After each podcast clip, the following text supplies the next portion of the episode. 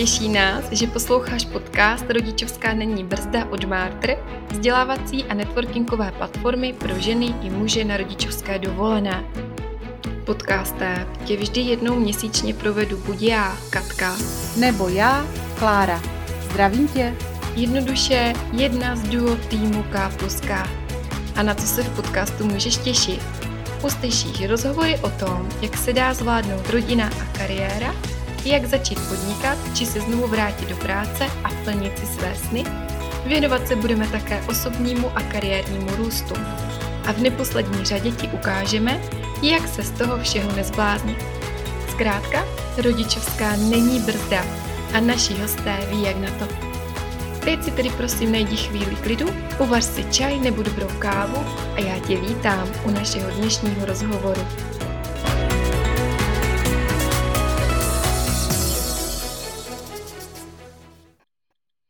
Hanča je máma dvou prcků, autorka dětských knih, designerka hraček a taky majitelka netradiční hračkárny Takaro v Brně. Ačkoliv vystudovala dvě technické školy, pracovala jako programátorka, nakonec skočila do světa dětí, ve kterém se cítí jako ryba ve vodě. Okolí ji přezdívá torpédem pro její energii a něco pravdy na tom bude při výčtu hančiných aktivit. Ahoj Hani, vítám tě v podcastu Rodičovská není brzda a budu moc ráda, když se nám na začátek představíš, protože jsi neskutečně akční, akční žena a já sama bych nevěděla, kde u tebe začít vůbec s nějakým představováním. Ahoj Kači a všichni posluchači, kteří nás Martr poslouchají. No, představení já vždycky říkám, že jsem hlavně máma dvou kluků, dvou prcků, ale taky autorka dětských knížek, návrhářka vlastní dětské eh, značky Tuláčku svět a v poslední době vlastně i majitelka netradičního hračkářství v Brně. Ale možná, aby to líp zhrnuli moje okolí, které o mě říká někteří, že jsem vychřice, jiný to, to, torpédo, další tajfun, protože prý, jak přesně zmínila, údajně srší moc energii a vypadá to, že to dělám hrozně moc. Ale možná se dostaneme k tomu, že to tak někdy jenom třeba vypadá. Děkuji. Opravdu se nám všem zdá, že to děláš hodně moc. A tvá energie si hned ze začátku vlastně získala Martr. A ty jsi byla s jednou lektorkou, která školila copywriting. Co bylo to know-how, které si přidávala? Já jsem vlastně maminkám, to už je, to byl můj první malinký, takže tak dva roky dozadu jsem jim vlastně tehdy ještě na živým setkání předávala to know-how, jak se stát vlastně copywriterkou při tom rodičáku, protože spousta maminek, určitě ti, co nás poslouchají, přemýšlí, co by mohli tak dělat, čím by mohli začít na té rodičovské dovolené, aby se pak třeba nemuseli vracet do toho zaměstnání, nemuseli řešit to neustále vyzvedávání nemocných dětí, hlídání, co to tady známe všechny. A hledají něco, co by šlo dělat třeba z domu, nebo aspoň na nějaký částečný úvazky. A já si myslím, že to psaní je jednou z možných cest. A protože mám sama zkušenost, jak rozjet vlastně copywriting během, co během, jako během měsíce mi to vydělávalo. Já jsem teda tehdy neměla děti, ale cestovala jsem při copywritingu a toto know-how jsem předávala vlastně několika maminkám, jak co si připravit, jak začít načerpat informace a pak samozřejmě i ten technický background, jak být dobrý copywriter, copywriterka. Mm-hmm. No to musel být úplně úžasný workshop.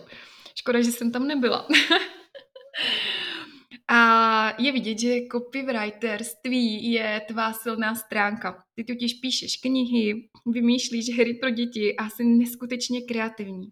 Jak to děláš? Poraď nám všem posluchačům nějaké typy, jak zůstat kreativní v dospělosti. Jak zůstat kreativní na mateřské dovolené, v tom mateřském kolotoči a vůbec, jak eh, nezabít, nestratit tu kreativitu u našich dětí, protože já vím, že ty prezentuješ i nějaké procenta ohledně eh, kreativity, tak poraď nám. Tak když už si tak hezky nakousla ty procenta, tak já je zmíním, aby jsme tady uvedli posluchače v obraz. Ty procenta říkají, že děti kolem dvou let, vlastně ty nejmenší, z nich 98% vykazuje vysokou míru kreativity. Umí prostě, když něco dostanou, představovat si, vyřešit problém, respektive pro ně neexistují problémy, protože jejich mozek jim přináší automaticky řešení v těch daných situacích. Jenže toto číslo celkem rychle klesá, teď z hlavy teda nevím, kolik je to v pěti, v deseti letech, každopádně už v 25 letech, což je podle mě člověk, který třeba teprve končí vysokou školu, začíná nějaký ten profesní kariérní život, už pouhá 2% těchto lidí jsou kreativní, což je prostě podle mě hrozné číslo. Nejsem žádný specialista, pedagog, psycholog ani nic podobného, takže si netroufám nebo nechci říkat, co všechno by to mohlo ovlivňovat, své typy mám. Nicméně naopak radši s tím bojuju. Hledám prostě řešení, jak tu kreativitu už u dětí udržet na té vysoké míře, aby nám to zůstalo do dospělosti, neboť si myslím, že kreativní člověk uspěje třeba i za těch 10, 30, 50 let, ačkoliv se náš svět okolní změní, bude rychlejší, dynamický, bude víc technologií, ale myslím si, že když člověk je kreativní, že dokáže vymýšlet v každé situaci řešení, jak dál, jak se z toho nezroutit, což je dobrý podle mě i právě k tomu podnikání, že všichni to známe, něco se pokazí, něco se skazí a potřebujeme rychle improvizovat. Takže já vlastně navrhuji mimo jiné i tu značku Tuláčku svět, který podporuje tu kreativitu. A teď se ještě dostávám té tvé otázce, jak to dělám já, No, je to zajímavá otázka, protože já jakoby těma nápadama srším. Já jsem zřejmě ten typ člověka, co to jakoby nějak, nechci říkat, mají v hlavě, ale prostě já mám spíš problém zastavit ten příval nápadu, abych se nezbláznila z těch mnoho věcí, co chcem dělat.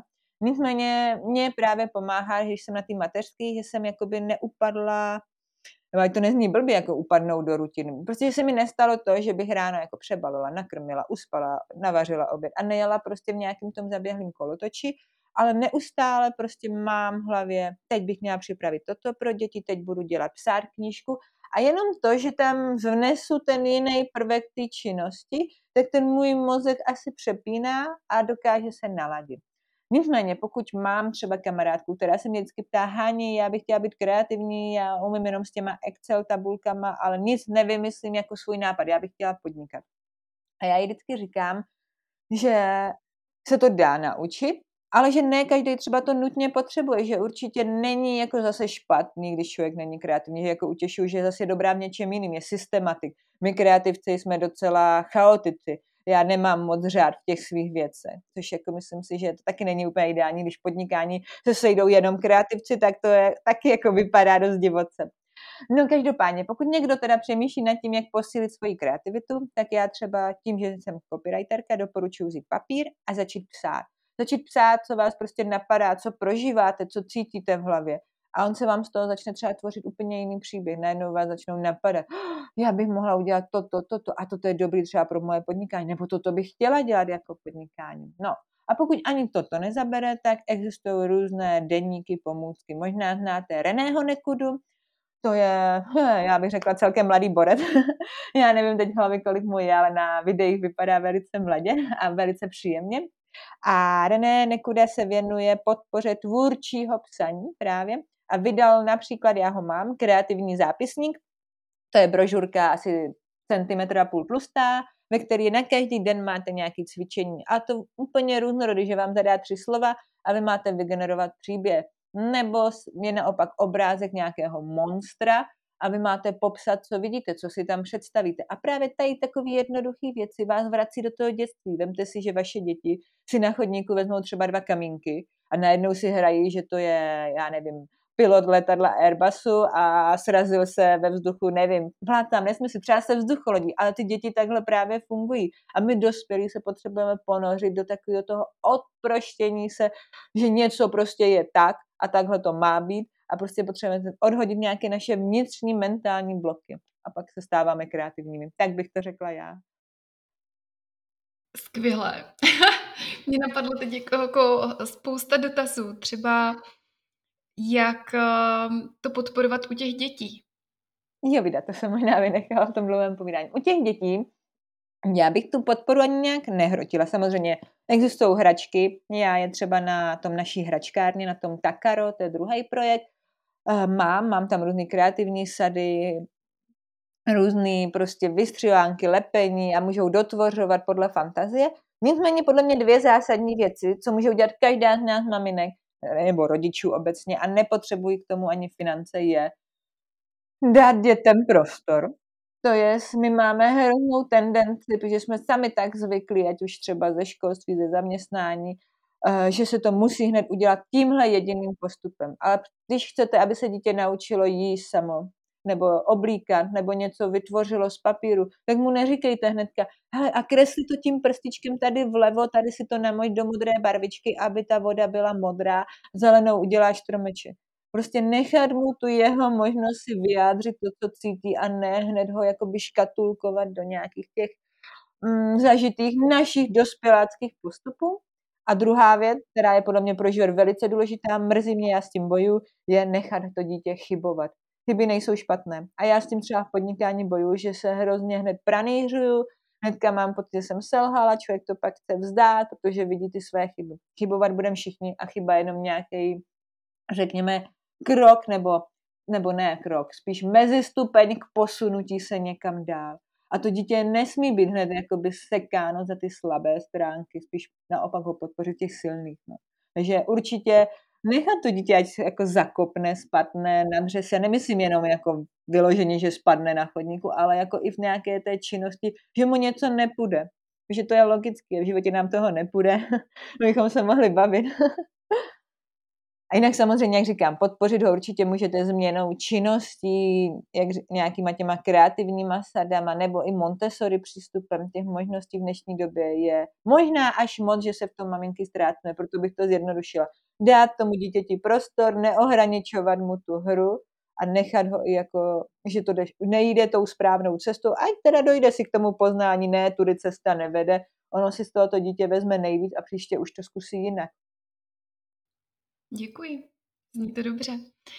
A ještě se zeptám, říkáš, že sršíš nápady, že máš spoustu nápadů. Jak eh, děláš nějakou selekci? Jak si vyselektuješ to, čemu se budeš věnovat? Co třeba dotáhneš do konce? A co budeš, co třeba teď odložíš nebo uh, úplně zahodíš? Tohle byl velký můj problém. Já jsem chtěla dělat vždycky všechno. A vnikalo to, že jsem na sebe nabalovala úkoly a než jsem dokončila první, tak jsem si vymyslela další tři, takže jsem měla pocit, že toho je prostě hromady a hroutila jsem se pod tím množstvím. Naštěstí mám podnikání partnera, už, už jsme společně v těch projektech, co děláme.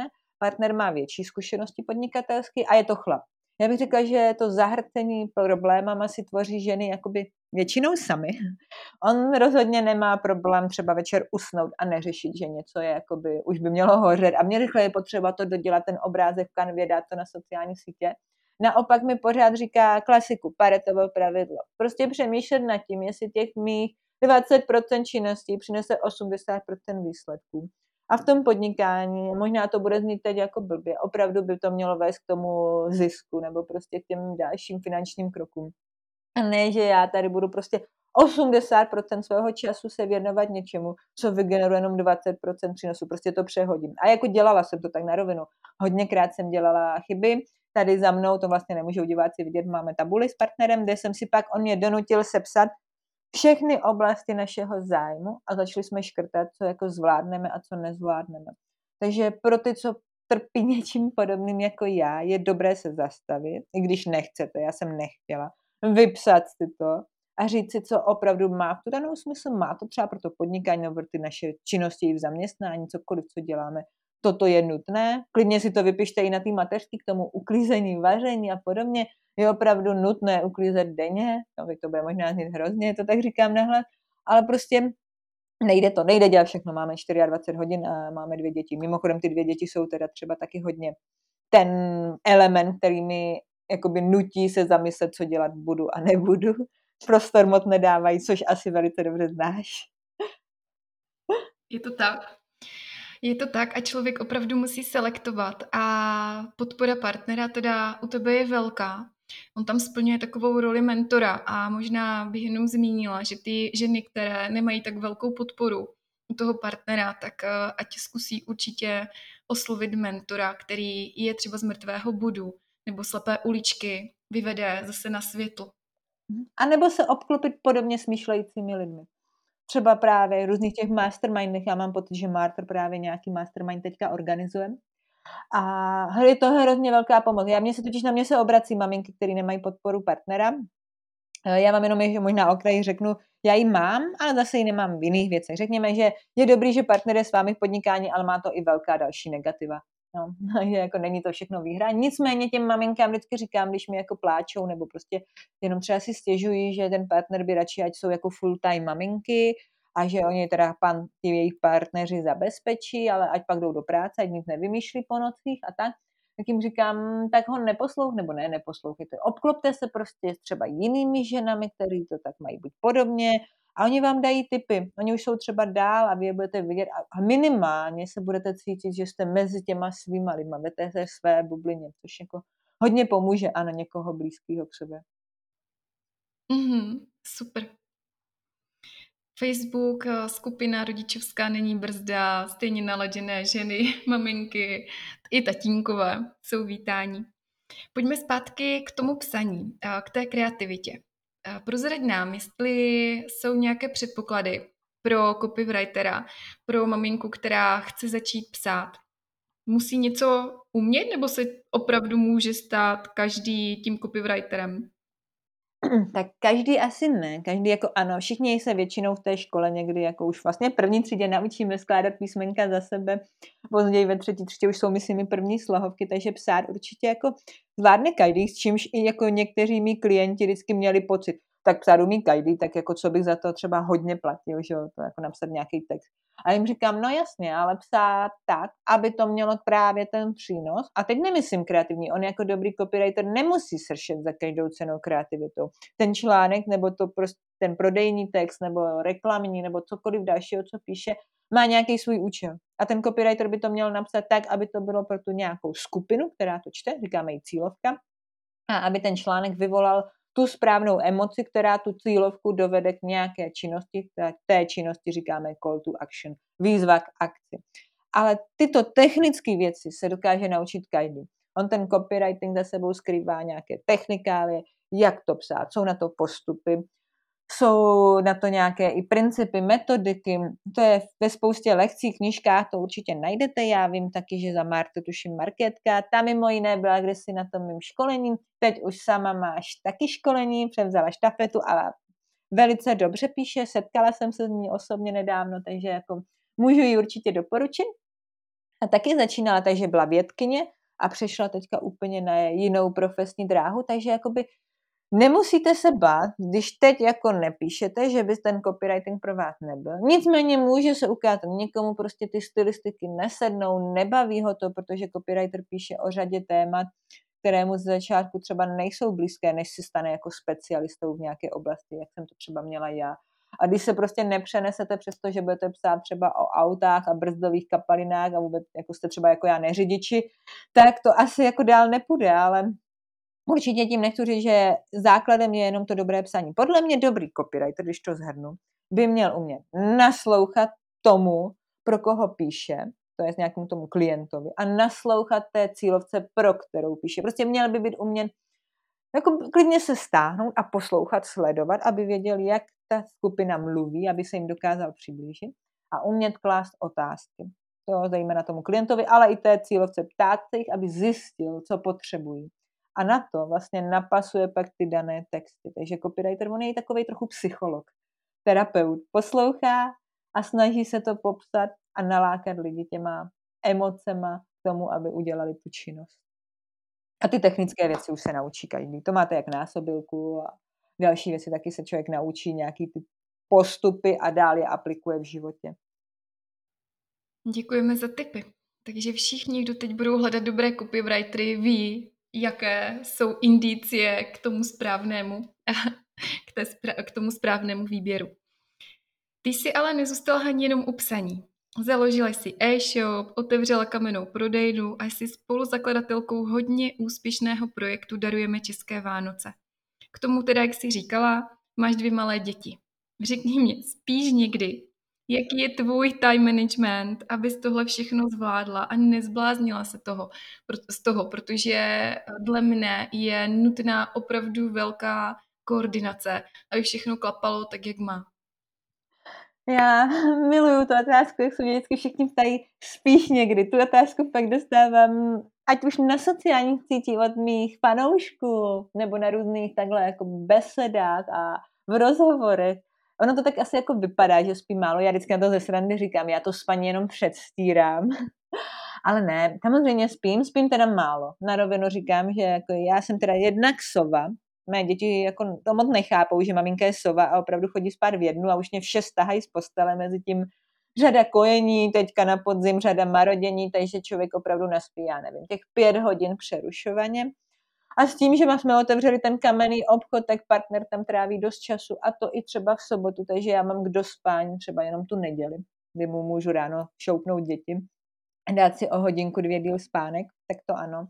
Takže já spím málo, eh, Hlídání moc nemám, děti jsou do dvo, že jo, nejstarší má dva a půl roku, takže ještě ani školku nemáme, takže jsem s něma vlastně uh, celý den, takže pracuju ve večerních hodinách, což se všude říká, že není dobré, že lepší je mít to hlídání a ve večer už si nechat na ty koníčky a na ty zájmy.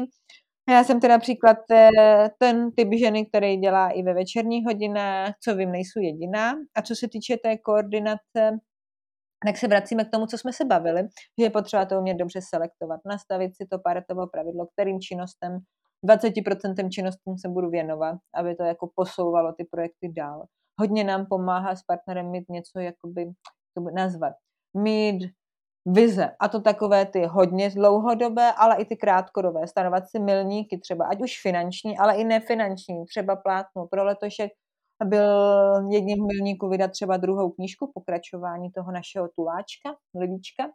A pak tam byl milník uh, stabilizovat trošku ten e-shop, nějakých obratech, to teď nebudu zmiňovat, jaký čísla jsme si stanovili, a my jsme mimo jiné zvládli otevřít tu kamennou pobočku, tu hračkárnu v Brně, což teda v plánech původně nebylo. To zase my jsme takový jako hektičtí, že si řekneme v červnu chceme kamennou pobočku a na konci srpna už ji otvíráme. No, to zase není úplně standardní, ale třeba pro další rok jsme si řekli, že plán je stabilizovat i tu pobočku a pokud to klapne všechno, tak třeba otevřít další v Praze. Máme prostě vždycky jakoby o nějaký krok dál, který není malý, jako nestanovujeme si zase malé cíle, protože se chceme překonávat. Nicméně zase, jak říkám, nesmí to být moc velké. No a co se týče toho time managementu, tak partner už se mnou, on pracuje na hlavní úvazek už, jakoby, že už prostě se ke mně přidal k, ze svého minulého projektu, takže on ten čas jakoby má. A já, řekněme, jsem ten taková ta tvář marketingová, právě proto mě všichni vidí a myslí si, že to hodně dělám, že dělám ty rozhovory, domlouvám ty PR, jsem vidět za sociálníma sítěma, ale dělám to fakt jenom večer třeba ty čtyři hodinky a dotahuju ten projekt, že partner není dotahovací, ale nedělám logistiku. Nedělala jsem to, že bych právě ten obchod vybavila, ty regály, naskladnila, že bych vozila balíčky těm lidem. To všechno má na starost ten partner. Díky tomu, jako se hejbe ta velká část. Sama bych určitě nemohla mít kamennou pobočku bez něho. Mohla bych zůstat jenom u e-shopu a určitě bych nemohla garantovat doručení do druhého dne, protože jsem neřidič, takže bych nemohla vozit například balíčky na depo tady v Brně. že je zatím hodně práce i partnera, který nechce být vidět, no, Byť on má někdy ty dobré nápady, já ráda zmiňuji na síti, že ty dobré nápady jsou jakoby z jeho hlavy a já je těma ženskýma slovama, tím mým ksichtíkem prezentuju dál. Proto to někdy vypadá, že to dělám hodně, možná toho jako dělám víc než jiný, já si těžko, já nerada se porovnávám s druhýma, já opravdu nedokážu posoudit. Každý máme nějak naloženo, každý máme jinak náročné děti, řešíme jiné věci, Máme jinou podporu v rodině, tím neříkám, že u nás je to všechno sluníčkový, to určitě ne. Jo, ti nejbližší, těm to říkám. Jenom já nerada na sociálních sítích sdílím třeba tu rodinu, ty problémy, jako řeknu to, máme problémy, ale nezdílím to prostě jakoby do hloubky, takže všichni nabidou dojmu, že to tak jde pomásat, jde to hladce, jde to rychle. Ne, problémy jsou všude, určitě se nebojte. A klidně se obraťte právě na ty mentory nebo na tu sociální bublinu, co jsme tady mluvili a sdílejte. Uh, už nějakou dobu si sama sobě šéfovou a já bych byla moc ráda, kdyby poradila ženám nebo mužům na rodičovské dovolené, jaké dovednosti či vlastnosti musí rozhodně mít, pokud chtějí začít podnikat. Které si myslí, že jsou stěžení? Já bych řekla, že ne, ta nejstěžejnější, ale to není ani vlastnost, to je spíš uh, já nevím, co by to bylo, jak to nazvat.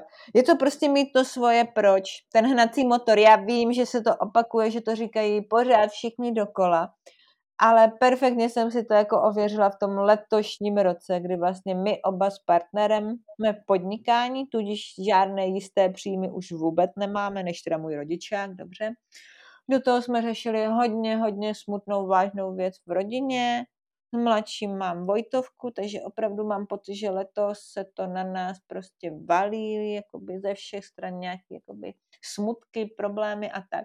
A či člověk si pak kolikrát říká, neměl by to jednodušší práci, no prostě dojde o do a večer má čistou hlavu, může se věnovat koníčku, já nevím, 15. přijde výplata, kterou bych třeba já jako bývalá ajťačka měla velice krásnou, a člověk si říká, proč teda to jako dělat, proč jako se hnát, něco měnit, jo? je to ten smysl života, klade si ty otázky.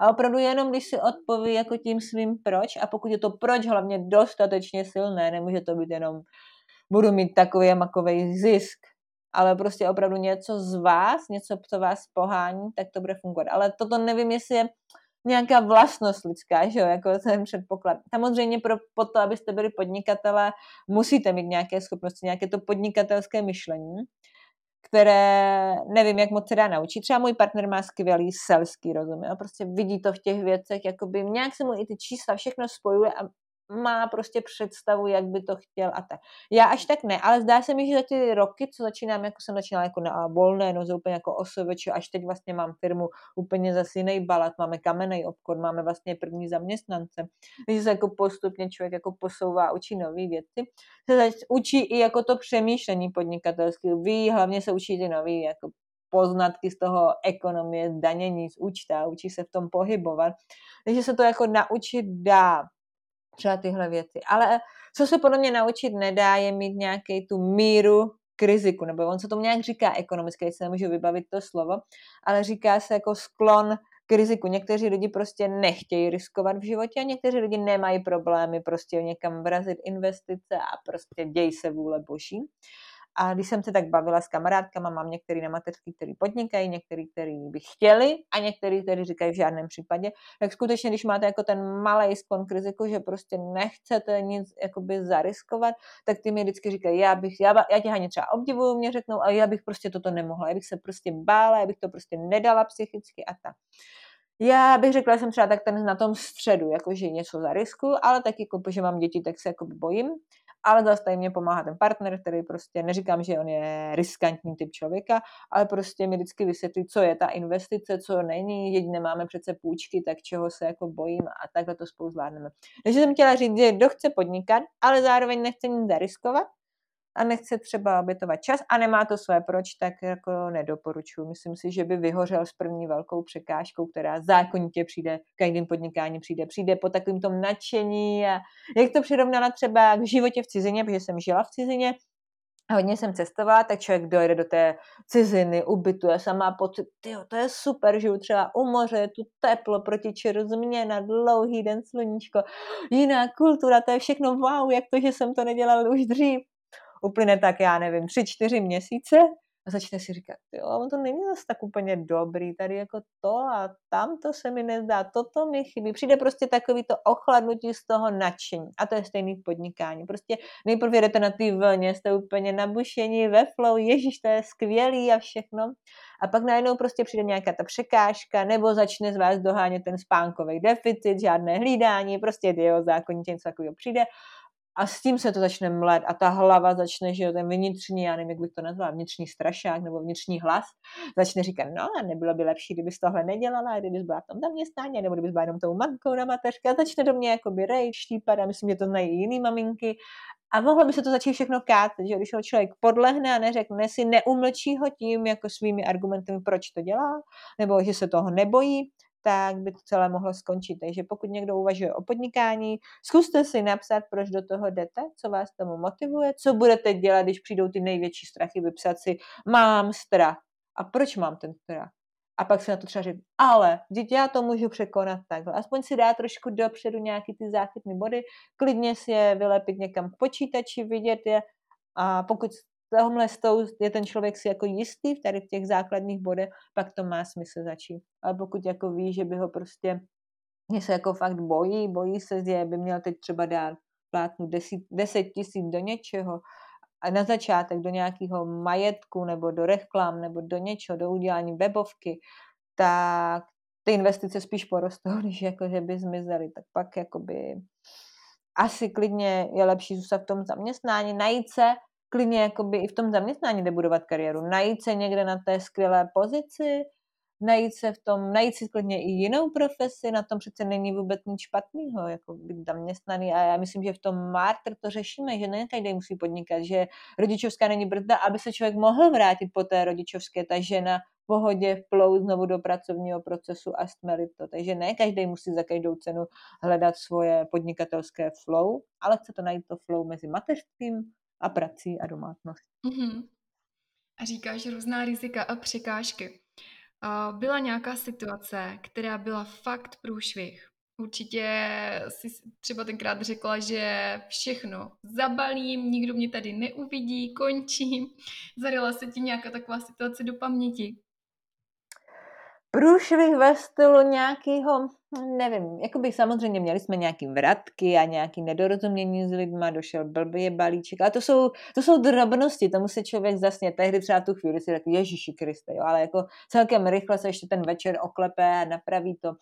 Málem se nám třeba stalo, máme v tom našem tuláčkovém světě, vydáváme magnetický mapy, čer a málem jsme prostě vydali mapu, kde nebyl pořádně ohraničený zrovna jeho moravský kraj, jsme si to nevšimli, ale všiml si toho ten pán v tisku a těsně před tiskem nám to poslal k opravě. A takže se nic nestalo, maximálně bychom přišli o peníze. Ve většině případů jde o to, že maximálně v našem případě přišlo desítky tisíc.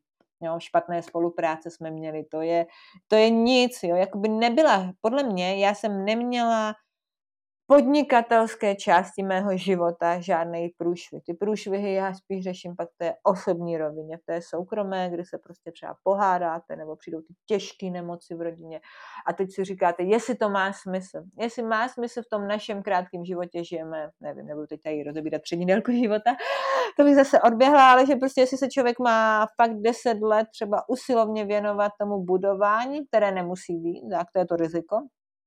A je vlastně celkem velká část vašeho produktivního života, těch deset let. No, tak toto. Ale jako jestli teď vrátím k otázce těch průšvihů, tak zabalit jsem to chtěla určitě mnohokrát, zejména díky únavě a toho, že toho bylo spíš moc, že jsem byla jako zavalená jako těma úkolama, než vyloženě z důvodu, že přišel nějaký průšvih. Mě spíš srazí hejtři.